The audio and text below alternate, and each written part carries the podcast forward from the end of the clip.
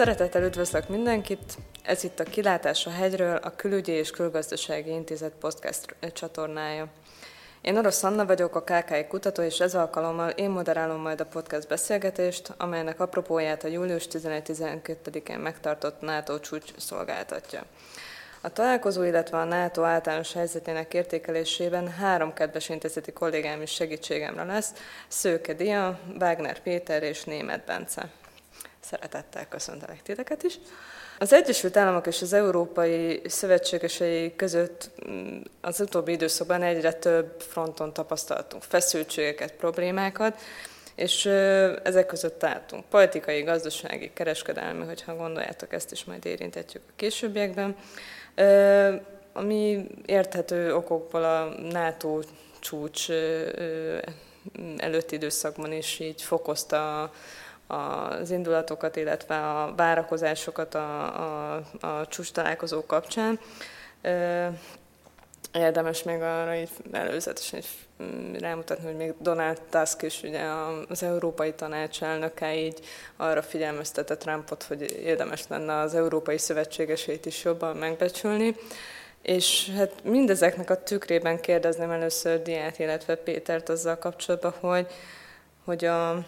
mostani NATO csúcsa kapcsolatban milyen várakozások, elképzelések fogalmazottak meg, illetve hogy a, a csúcs eredményei mennyire feleltek meg ezeknek a, az elvárásoknak, és hogy mondjuk egy kicsit azért összehasonlítva a korábbi NATO csúcsokkal mennyiben tekinthető ez a mostani eredményesnek, esetleg, hát, ha nem is bukásról, tehát ilyesmiről nem beszélünk, de hogy esetleg a,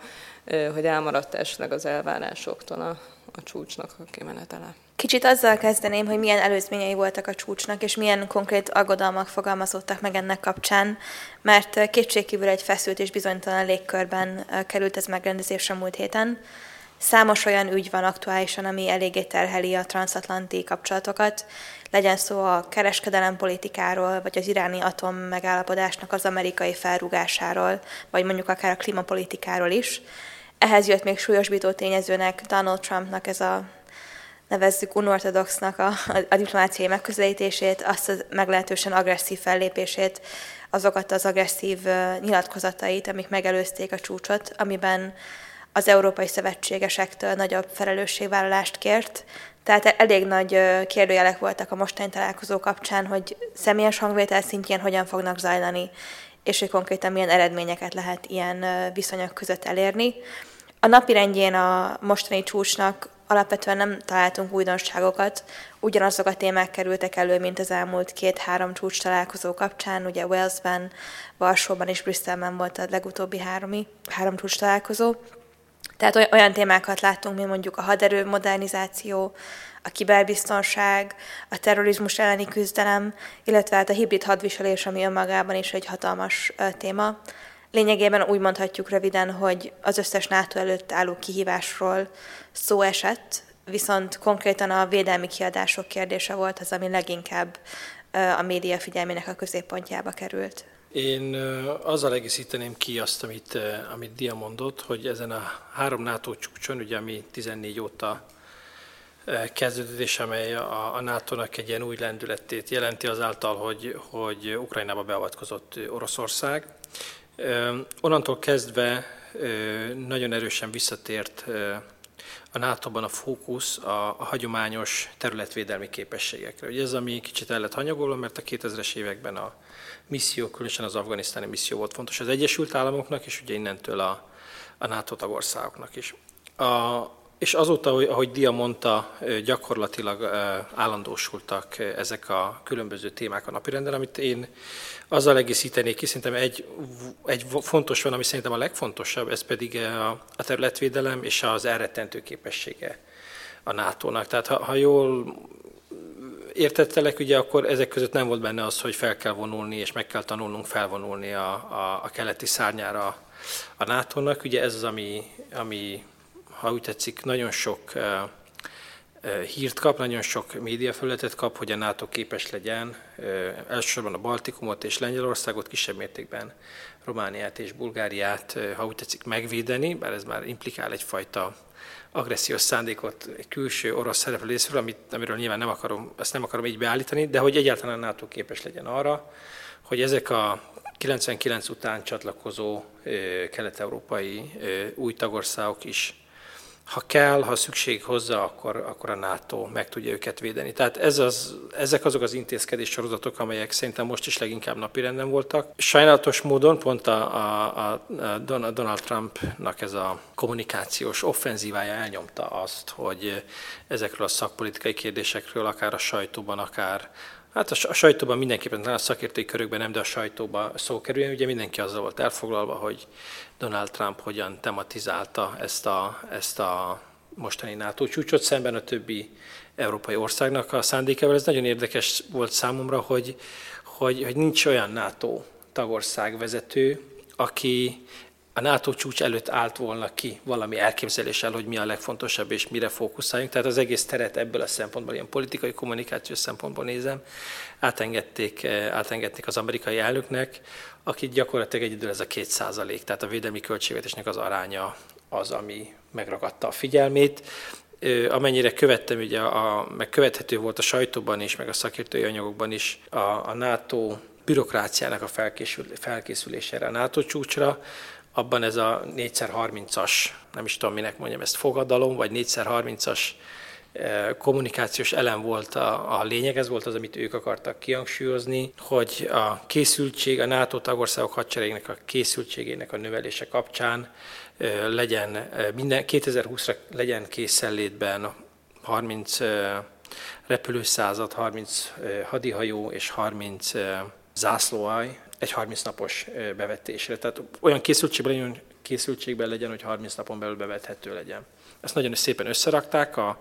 NATO piárosai, de, de egyáltalán nem jött át, mert ez az állandó vita, amit, amit Donald Trump kezdeményezett, és amelyet egyébként bárki tud követni, ha bejelöli a Twitteren Donald Trumpnak a, a, a Twitter fiókját, akkor, akkor láthatja azt, hogy gyakorlatilag egy-két héttel korábban megkezdte ezt a, ezt a rágyógyulását arra, hogy, hogy egyes NATO tagországok nem, nem teljesíték azt, amit ígérnek, hiszen 2014-ben, ugye még Obama alatt a, ezen a Velszi NATO csúcson minden tagország ígéretet tett arra, hogy 2024-ig 2%-ra emeli a védelmi költségvetését, és azt, hogy hogyan emeli 2%-ra, erről letesz egy, egy ilyen menetrendet a NATO számára, és ezt néhány ország még mindig nem tette meg. És a tekintetben, mármint így a két százaléknak az elérésében nagyjából hogy állnak a tagállamok, vagy hogy le, milyen trendet lehet tapasztalni így az elmúlt években? Az általános trend összességében biztató. Ahogy Péter is mondta, van még pár olyan tagállam, aki nem tette még le az asztalra a menetrendet, de hogyha pusztán a katonai költségvetéseket nézzük, akkor összességében egy, egy pozitív tendenciát látunk. Ez valószínűleg elsősorban az ukrajnai beavatkozás indukálta, és az erre való nyugat-európai reakció.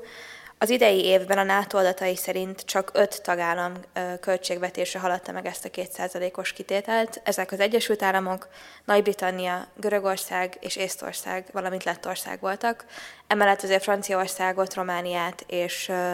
Lengyelországot meg lehetne még elminteni, mert ők épp hogy a 2% alatt vannak, tehát azért nagyságrendileg már az élen vannak, de azért vannak olyan országok, amik még akár az 1%-os szintet sem érik el, és azért Ilyen szempontból érthető az amerikai fenntartás azzal kapcsolatban, hogy a szövetségesek mennyire veszik ki a részüket ebből a finanszírozásból, de igaziból ez a vita már nagyon régóta zajlik. Ezt már Obama alatt is, is lehetett hallani arról, hogy ez a NATO-ban egy hangsúlyos kérdés. Az újdonságot talán inkább az jelentette, hogy a vita már nem zárt ajtók mögött zajlott, hanem Trumpnak az ilyen diplomáciai offenzívájának keretében, így Twitter üzenetek szintjén, meg sajtónyilatkozatokban ö, csúcsosodott ki leginkább. Nem csak sajtó nyilatkozatokban, vagy Twitter üzenetekben, vagy a közösségi médián, hanem konkrétan az amerikai adminisztráció nyílt levelet fogalmazott meg az elmúlt év során jó néhány NATO tagállam ellenében, akik ugye nem, nem teljesítik ezeket a költségvetési célszámokat. Ugye ez a Németország, Spanyolország, Belgium és Norvégia, de egyébként ide sorolhatjuk Kanadát is, aki azért korán sem tekintető európai országnak, tehát azért azt láthatjuk, hogy mind a mellett, hogy Donald Trump igyekszik a NATO költségvetési vitáit egyfajta európai politika vagy az Európai Unióval kapcsolatos kereskedelmi háború frontján is felhasználni, összekapcsolni a két kérdést, azért az látható, hogy, hogy ezek a kritikák azért nem kizárólag az európai szövetségeseknek szólnak, és hogyha kicsit kitágítjuk a kontextust, azért nem csak a NATO-t, hanem a távol-keleti szövetségeseit is a Trump adminisztráció korábban kritizálta, hogy nem arányos mértékben vesznek részt, vagy veszik ki a részüket a saját védelmükbe. Tehát ugye ez a fajta megközelítés, ez, ez, ez jó rímel arra, amit ugye Donald Trump számos más kérdésben kicsit ilyen gazdasági megközelítésből tárgyal, hogy ezeket a kritikákat azért nem katonai vagy biztonságpolitikai dimenzióban érdemes kizárólag kezelni, hanem ezt érdemes összekapcsolni, vagy tanács is összekapcsolni a Trump éra, vagy a Trump adminisztráció gazdaságpolitikai lépéseivel is. Akkor például ebből a szempontból, a, mert ugye Trump, amikor ugye hivatalba lépett, az egyik ilyen leghangsúlyosabb jelszó, hogy az volt, hogy America First, és hogy akkor a multilateralizmus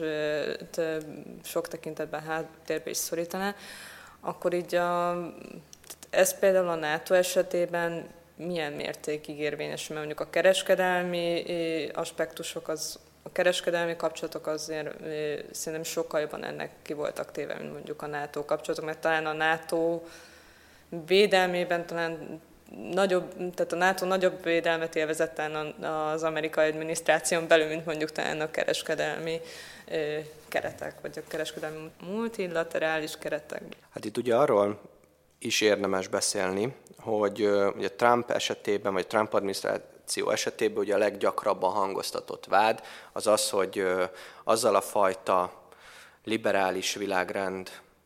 de szemben, ami mondjuk konszenzus volt a, az előző adminisztrációk esetében, azzal Trump hajlandó leszámolni annak érdekében, hogy az Egyesült Államokat akár gazdaságilag, akár katonailag, de más dimenzióba is ugye ismét, vagy hogy, hogy legyek pontos, tehát hogy visszahelyezze a vezető szerepbe az Egyesült Államokat. A NATO-val, NATO-amerikai kapcsolatok ebből a szempontból azért nem teljesen sorolhatóak ebbe a, ebbe a kategóriába, én sokkal inkább, hogyha, hogyha itt korábbi akár csúcs találkozókat nézünk, én inkább a, a legutóbbi G7-es csúcs találkozót említeném, ahol sokkal markánsabb törésvonalak alakultak ki az Egyesült Államok és mondjuk a világ többi része között, mint mondjuk a, az elmúlt NATO csúcs találkozó. Ugye 2016-ban még, még ugye Obama elnök volt, vagyis az Obama adminisztráció működött, tehát ebből a szempontból a Trump adminisztrációk ez az első NATO csúcs találkozója, mostani második brüsszeli találkozó. Volt ugye Donald Trumpnak az a, nevezhetjük így, hogy első komolyabb olyan platformja, ahol magát a nato magát a szövetséget bírálta, vagy, vagy tudta volna bírálni. Ugye itt a, a, akár a 2017-es, vagy a 2018-as Müncheni biztonságpolitikai csúcsra gondolhatunk, akkor azt láthatjuk, hogy alapvetően az amerikai kritikákat, az amerikai vádakat, ugye a, a NATO-val kapcsolatban a szakpolitikusok, akár itt mondjuk James Mattis védelmi minisztert, vagy Mike Pence alelnököt is említhetném, igyekeztek tompítani. Tehát ugye azt láthatjuk, hogy bármennyire is Trump ugye nem mellesleg ugye a saját szavazói bázisának is üzen. Azt azért ne felejtsük el, hogy ősszel félidős választások lesznek az Egyesült Államokban,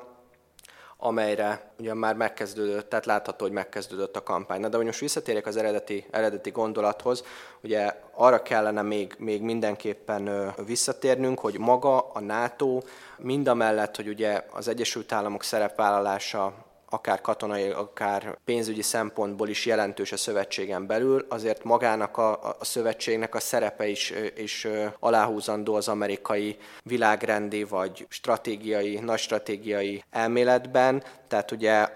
az Egyesült Államok nak a NATO-ban elfoglalt helyzete. Ugye igen jelentős politikai befolyást is biztosít az Egyesült Államok számára, nem csak a szövetségen belül, nem csak az európai vagy észak-amerikai szövetségeseivel szemben, hanem, hanem bizony világpolitikai súlya is jelentős a NATO-nak, hiszen mégiscsak egy olyan szervezet áll az Egyesült Államok mögött mellett, ez most igazából nézőpont kérdése, amely ugye egyfajta konszenzust, vagy egyfajta multilaterális szövetséget jelenthet az Egyesült Államok számára, hogyha bármely világpolitikai kérdésben bekíván avatkozni. És például az a javaslata Trumpnak, hogy még magasabbra emeljék a,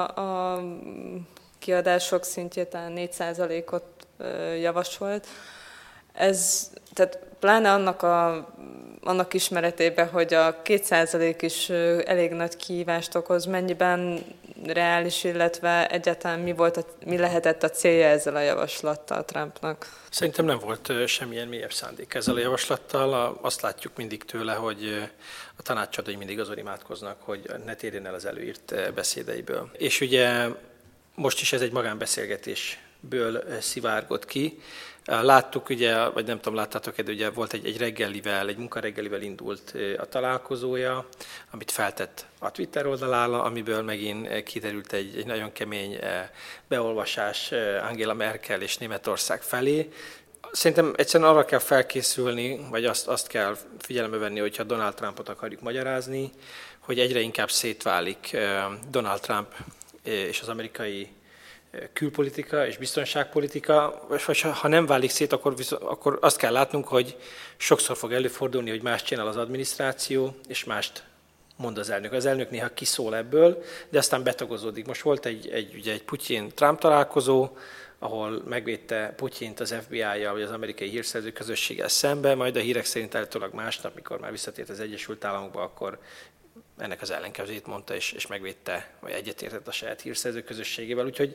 én, én, én azt vélelmezem, hogy meg kell, igen, hallgatni, amikor ilyeneket mond, el kell utána gondolkodni, meg kell nézni a kontextust, de, de nem kell egy ponton túl ezzel érdemben foglalkozni. Nyilván ez sokkal kiszámíthatatlanabbá teszi a tagországoknak, vagy a NATO tagoknak is a reakcióit, de hát ugye onnan indult a dolog, hogy még a kampányában azt mondta, hogy a, hogy a NATO ideje múlt, egyben megkérdőjelezte a NATO szükségszerűségét. Ehhez képest azért eljön a NATO csúcsokra, az amerikai hadsereg itt van Európában, amit a, amit a, a Pentagon vállal, kitalál, az amerikai külügy, amit vállal, kitalál, azokat megteszi, a szövetségeseit egybefogja, és van egy elnökük, aki azért a végén, aki a végén aláírta az áronyilatkozatot, és ugye abban minden meg van erősítve, abban minden alá van írva, kimondják, hogy Grúzia továbbra is él Grúzia felé a NATO meghívása, kimondják, hogy Macedónia tag lesz, kimondanak minden olyan dolgot, amelyet Donald Trump, mint elnök esetleg megkérdőjelezett a háttérbeszélgetéseken vagy a privát találkozókon egy gondolat erejéig akkor azért rácsatlakoznék itt a Péter utolsó mondatára, itt a bővítés kapcsán tekintettel, hogy Macedóniával azért én is foglalkozom. Itt a Macedónia meghívása ugye annak köszönhető, hogy a görög és macedón fél között sikerült megállapodásra jutni a népvita kapcsán, aminek még a ratifikációs folyamata még nem zárult le, tehát amíg annak nincs vége, és ennek egy feltétel egy eh, macedóniai referendumnak is a megtartása, ami hogyha attól esetben sikertelen jár, akkor eh, az egész meghívási folyamatot eh, megkérdőjelezhet, illetve veszélybe sodorhatja. De mondjuk a, a,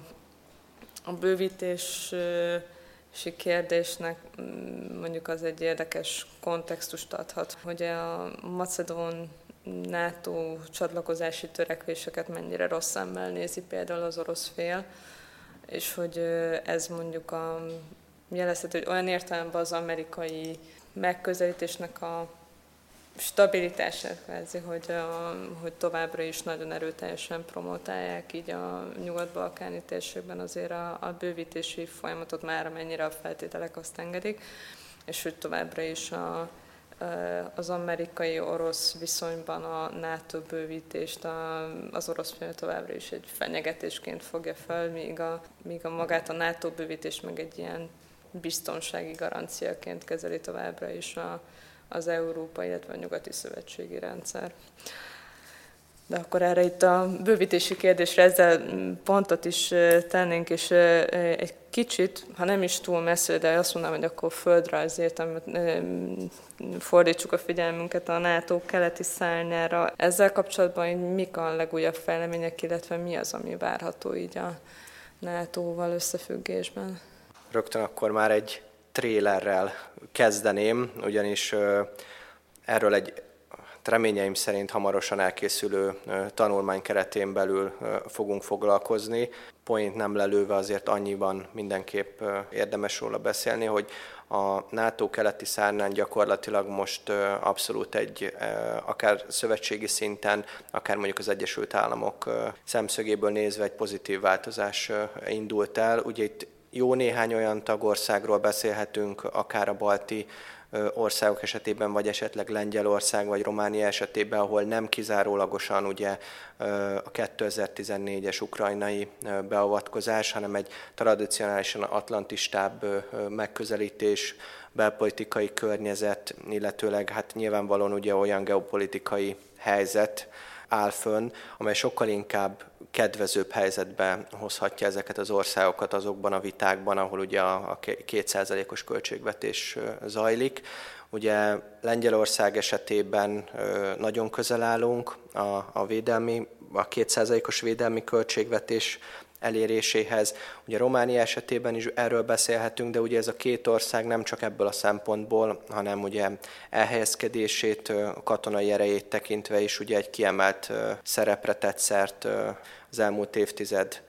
vagy az elmúlt néhány év során, ugye esetleg Románia esetében erre mindenképp ki kell térnünk az Egyesült Államok szemében. Ugyanakkor azt láthatjuk, hogy azok a közép-kelet-európai országok, akár ugye Lengyelországot leszámítva a visegrádi négyek, akár mondjuk Bulgária esetében is arról beszélhetünk, hogy, hogy a az elmúlt pár évben igen alacsony védelmi ráfordítással szemben egy, egy pozitív tendencia kezdett kirajzolódni. Ugye a hazánk is most már elmozdult az 1% alatti értékről, és folyamatosan bővítve 2024-re tervezi elérni a 2%-os küszöbértéket. Ugyanakkor itt a NATO keleti szárnyán zajló események, hogyha nem csak tagországokról beszélünk, is mindenképpen kedvező helyzetet mutatnak. Ugye az Egyesült Államok katonai részvétele növekedett az elmúlt években, ugye páncélos standardt vezényelt az Egyesült Államok Kelet-Európába, amelynek kivonásáról egyébként pont az Obama adminisztráció idején született döntés, de ugye itt a, a, az ukrajnai helyzet, illetőleg a NATO keleti szárnyára nehezedő mm, geopolitikai nyomás ugye azt eredményezte, hogy ezt a, ezt a páncélos dandárt visszahelyezték Európába, illetőleg ugye a rotációs jellege különböző amerikai haditechnikai eszközöket van szerencsénk akár Magyarországon is megtekinteni az elmúlt évek során. Én egy más megközelítésből válaszolnék. Neked, Anna, nem történt semmi az elmúlt egy évben, vagy két évben már. 16-ra gyakorlatilag, 17-re a NATO, 16-ra a NATO beállította azt, amit akart, amit tudott, amit amire konszenzus született. Ugye ezek azok a, a zászlói harccsoportok, amelyek a három balti államban és Lengyelországban vannak, ezek az ezerfős egységek. Döntés született arról az amerikaiak részéről, hogy minden évben a Bence által említett amerikai dandárt áthozzák, és kilenc hónapon keresztül itt gyakorlatoznak az európai országok, elsősorban a kelet-európai tagországokkal, hogy erősítsék az interoperabilitást, Tavaly Magyarországon, Romániában és Bulgáriában volt egy ilyen nagy hadgyakorlat, idén Lengyelországban lesz. Ehhez képest most már új dolgokat nem, nem döntöttek, amelyek konkrétan a keleti szájra vonatkoznak. Ez a 4x30-as készenlét, ez arra vonatkozik majd, hogy egész Európában és Észak-Amerikában a, a, a tagországoknak az erőiből mindig legyen 30 ilyen-olyan-olyan egység, amely ö, felszólításra képes megmozdulni 30 napon belül. És ha már érintettük azt, hogy a Transatlanti Szövetségben vannak feszültségek, az európai részét tekintve a, a NATO-nak tapaszt, milyen tapasztalató, hasonló erőteljes megosztottság, vagy ez csak kizárólag a, az amerikai-európai viszonyban tapasztalható. Miért a többiek részleteznék, én annyit mondanék, hogy szerintem nincs feszültség, tehát Donald Trumpnak van feszültsége a többi NATO tagországgal, és elsősorban még ez is erős, Németországgal, és nem csak a, a NATO szerepvállalásának hiányosságai miatt, hanem a gazdasági, mint EU-s szereplőnek a gazdasági szerepvállalása miatt. Ahogy, ahogy azt hiszem Bence említette, volt ez a levél, amely, amely a NATO csúcs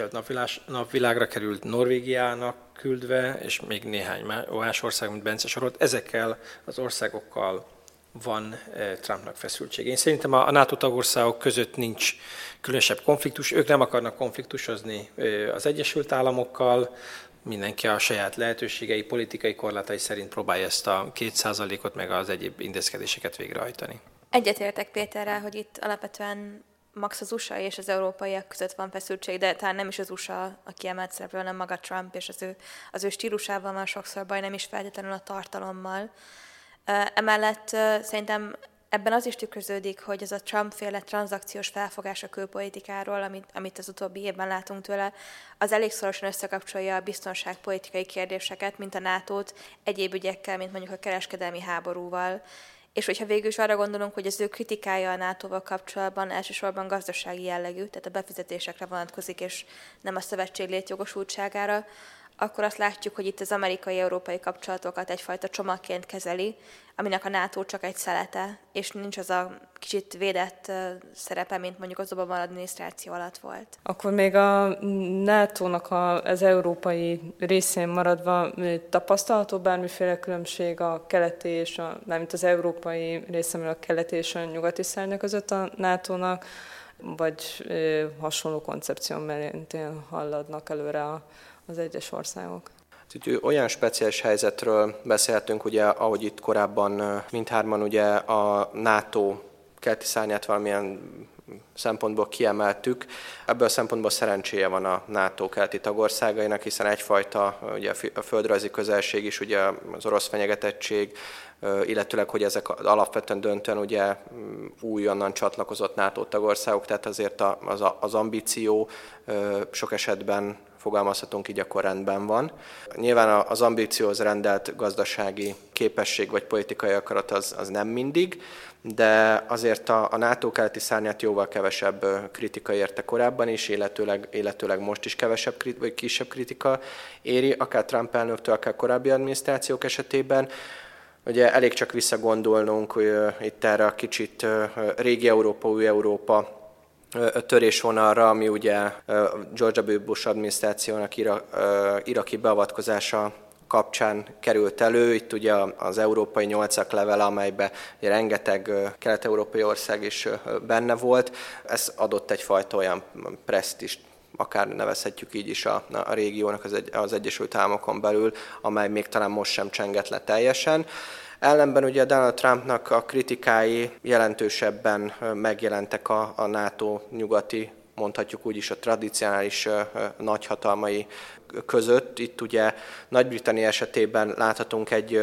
2% szint feletti befizetés, de ahogy esetleg a francia és a lengyel tagországoknál az a minimális hiányzik a 2%-hoz, Nagy-Britannia esetében pedig azt láthatjuk, hogy éppen hogy egy minimális van 2% fölött, és ugye azok a fajta aggodalmak, amelyek egyébként James Mattis védelmi miniszter szájából hangzottak el a NATO csúcs előtti héten, Nagy-Britannia esetében ugye arra engednek következtetni, hogy az Egyesült Államok Nagy-Britannia szerepében sem teljesen biztos, hiába ez a kétszázalékos küszöbérték elérése, hiszen ugye Nagy-Britannia éppen az Európai Unióból való távozását próbálja levezényelni, és a Brexitnek nem csak a politikai, hanem sokkal inkább a gazdasági hatásai egyfajta bizonytalansági faktort jelenthetnek az elkövetkező évekre, hogy Nagy-Britannia képes lesz-e tartani ezt a fajta ütemet, amely ugye egyébként Németország és Franciaország mögött nominálisan tekintve a harmadik legnagyobb Európában. Tehát, hogy hiába a britek a védelmi ráfordítás 2%-os küszöbértéke fölött vannak, azért nominálisan ők még csak a harmadik, akár a haderő állományát tekintve, akár a konkrét befizetést, de mondjuk itt két másik ország is, hogyha gazdasági vonalon maradhatunk, kapott jelentősebb kritikákat az Egyesült Államoktól, itt ugye Olaszország és Spanyolország, ahol a gazdaság állapota kevésbé stabil, hogy fogalmazzunk így. Olaszország esetében egy politikai bizonytalansági tényező is van, és ugye semmiképpen nem ad biztonságra, vagy egyfajta bizakodásra okot az Egyesült Államoknak, hogy mi lesz itt a, a, ezeknél az országoknál, és ugye Németországról rengeteget beszéltünk, nem akarok ö, ö, túlzottan itt elidőzni. Németország esetében ugye kétfajta problémáról beszélhetünk, az egyik az, hogy a GDP arányos ráfordítása ö, meg sem közelíti a 2%-at, leginkább az 1% környékén mozog. Ez ugye nominálisan a bővülő, folyamatosan bővülő német gazdaság miatt egy nagyobb összeg, ugyanakkor sokan nehezményezik, hogy Németország költhetne többet a haderejére, és hogyha a másik említett dimenziót is beemeljük, akkor azt láthatjuk, hogy egyébként nagy valószínűség ennek a kritikáknak igaza is van, vagy ezeknek a kritikáknak igazuk is van, hiszen a német hadsereg állapotáról az elmúlt másfél-két év során igen aggasztó elemzések, cikkek láttak napvilágot. Itt a műveleti képességnek a jelentős visszaesése, a légierőnek a katasztrofális állapota, az, hogy hadgyakorlatozása gyakorlatilag nincs megfelelő forrás, vagy az, hogy az olyan külföldi missziók, műveletekre elfogyott gyakorlatilag az elkövetkező évekre a pénz, hogy gyakorlatilag Németország nem tud részt venni a NATO jövőbeli műveleteiben, mert egyszerűen a forrás hiányzik. És ugye akkor, hogy lezáró gondolatként, akkor másik ilyen nagy regionális hatalomra rátérhessek, ugye Franciaország esetében, ahol ugye nincs meg a, a védelmi ráfordításnak a 2%-os szintje, viszont a francia biztonságpolitika, illetőleg haderő állapota talán a legoptimistább, vagy ad, adhat leginkább optimizmusra okot a térségben ez ugyan kevésbé függ össze Donald Trumpnak, a, vagy akár a korábbi adminisztrációknak a, a kritikájával, sokkal inkább a 2015-ös terrorcselekményekkel, amikor is uh, Franciaországban egy, egy eddig is erős, hát militarizmusnak nem nevezném, de mindenképpen a biztonságpolitikát előtérbe toló politika kapott még egy nagyobb löketet, és ez azt eredményezte, hogy gyakorlatilag 2015 után egy közel 300 milliárd eurós költségvetési forrás növelést szavazott meg a, a, a francia törvényhozás a hadsereg részére. Ez ugyan azt jelenti, hogy körülbelül 5 éves időintervallumban fogja a francia védelmi költségvetés elérni azt a 2%-os szintet, ugyanakkor, hogyha ezt az ambíciós szintet nem tekintjük, azt láthatjuk, hogy a, a francia haderő műveleti képessége és egyébként valóban műveletei is, amit a mediterrán térségben, illetve Nyugat-Afrikában folytat, azt mutatja, hogy a francia haderő állapota több mint kielégítő, gyakorlatilag emberállományt és haditechnika eszközöket tekintve a legerősebb Európában. De azt azért nem, nem jelenthetjük ki egyértelműen, hogy, hogy Franciaország en, en mögött a fejlesztési ambíció mögött nem a, a, a saját biztonságpolitikai érdekeit tartja szem előtt, és, és inkább az amerikai kritikákra akar válaszolni. Nagyon-nagyon sok aspektusra és, és részletre rámutattatok itt a, a podcast során. Most zárásként annyit szeretnék mindhármatoktól kérni, hogy hogy szemben a sok cikkel, ami első nap nagy politikai felhajtásra helyezte a hangsúlyt itt a NATO csúcs értékelése kapcsán, hogy ti, mint szakértők, egy kicsit azért a, a lényegi tartalmi részt értékeljétek, hogy akkor mi is történt ezen a NATO csúcson, és hogy mennyire tekinthető eredményesnek. Illetve egy rövid kitekintés kapcsán, hogy egy pár szerintetek így a közeljövőben így mi várható így a NATO NATO-val kapcsolatban mik lesznek esetleg a főbb kívások, vagy a döntéshozásban mik lesznek a dominánsak? Hogyha az a kérdés, hogy mennyire volt sikeres ez a csúcs találkozó, azt szerintem két dimenzióban érdemes vizsgálni.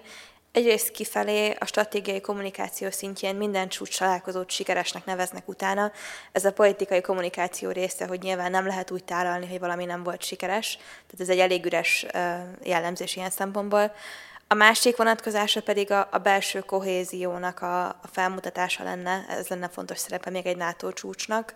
Ezen a téren azért erős megosztottság, meg sok vitás úgy látszik, de önmagában az, hogy Donald Trump végül aláírta a nyilatkozatot, és a, a nagy csinadatra ellenére is ezért végül meg tudtak állapodni dolgokban, ez, ez inkább optimizmusra ad szerintem okot. Én megfordítva jellemezném, mint ahogy Dia tette. Én azt látom inkább, hogy a kommunikációban nem tudott a NATO egységet felmutatni, sokkal inkább a kommunikációs téren, illetőleg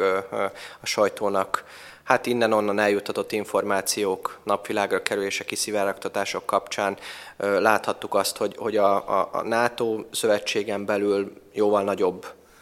megosztottságot láthatunk, mint amit egyébként én azt gondolom, hogy valójában van, hiszen összetartó erő az nem csupán a jó PR és egyéb politikai célok mentén, hanem gyakorlatilag kézzelfogható előnyök mentén is tekinthető, és ugye azok a fajta, azok a fajta kölcsönös előnyök, amelyeket ugye egyfelől az Egyesült Államok tud nyújtani a, a, a NATO tagországainak, és ezért cserébe, ahogy beszéltünk is, jelentősen ki is vesz, vesz politikai előnyöket a, a szervezetből, azok még mindig me, megvannak. Trump kommunikációja azt gondolom, hogy sokkal inkább egyfajta unortodox irányítást enged feltételezni, Ugyanakkor a, a felszín alatt, ahogy Péter is utalt rá, sokkal kevésbé történtek változások, és az, hogyha, az, hogyha nem arra figyelünk, hogy az elnök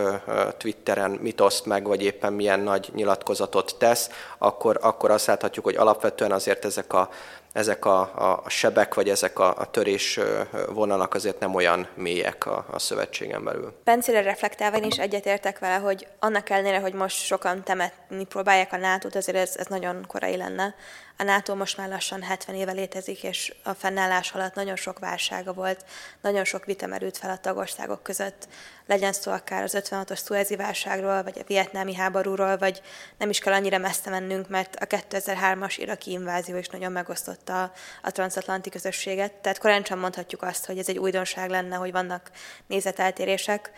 ez lényegében azért is van, mert a NATO többről szól, mint a puszta biztonsági érdekközösség. Ez egy politikai értékközösség is, tehát megvannak azok a közös értékek, amik ezeket az országokat egyben tartják, és véletlenül ezeknek a terén nem volt változás az utóbbi években sem, úgyhogy valószínűleg ezt tovább fogja lendíteni most is a szövetséget. Én akkor a, a jövőre koncentrálnak, ugye egyrészt lesz jövőre egy NATO csúcs találkozó, mert 70 éves lesz a, a NATO, hogy Dia említette, tehát ez egy nagy ünnepség lesz. Szerintem, ami nagyon érdekes lesz, ez a, amiről nem beszéltünk, mert igazából egyre nincs mit, ez a NATO-EU együttműködés, amiről a NATO politikusai és az EU politikusai szeretnek beszélni, de igazából látványos eredményeket ideig nem tudtak felmutatni, szerintem. A, a harmadik dolog pedig az, hogy, hogy a NATO, ugye ez bár a katonák látszanak benne a legkevésbé, azért ez egy erős katonai szervezet is. És katonai téren, amint ezt a mostani NATO csúcs is mutatta, meg a, meg a korábbiak is, itt halad előre az integráció, a, a kapcsolatok erősítése, a tervezés ugye. Amellett, hogy beszéltünk ezekről a különböző katonai döntésekről, most létrejött még két új NATO főparancsnokság, Kifejezetten abból a célból, hogy eh, a NATO-nak ezt a Kelet-Európa, a keleti szárny felé történő mobilitását erősítse, és én azt gondolom, hogy, hogy ez lesz az a másik terület, ahol még ahol új eredményeket fogunk látni. Ezek már kevésbé látványosak, itt már nem fognak katonák masírozni Litvániában vagy Lettországban, meg nem fognak lövöldözni, meg, meg nagy hadgyakorlatokat tartani, de én ezen a területen várok még új döntéseket majd jövőre, hogy miként fogja a NATO és ezen a, a NATO tagországok védelmi minisztériumai, távolnokai, ezredesei dolgoznak folyamatosan majd, hogy miként fogja erősíteni a NATO azt a képességét, hogy ha kell, akkor nyugatról keletre is gyorsan eljuthassanak majd a katonák, ne csak keletről nyugatra. Nagyon szépen köszönöm Szőke Diana, Fágner Péternek és Német Bence kollégáimnak, a, a, hogy megosztották a véleményeket és szakértelmüket a, itt a, a NATO júliusi csúcs találkozója kapcsán. Nagyon szépen köszönjük, hogy követtétek a Kilátás a hegyről a KKI-nek a podcast csatornáját. Kövessetek minket továbbra is, viszont hallásra!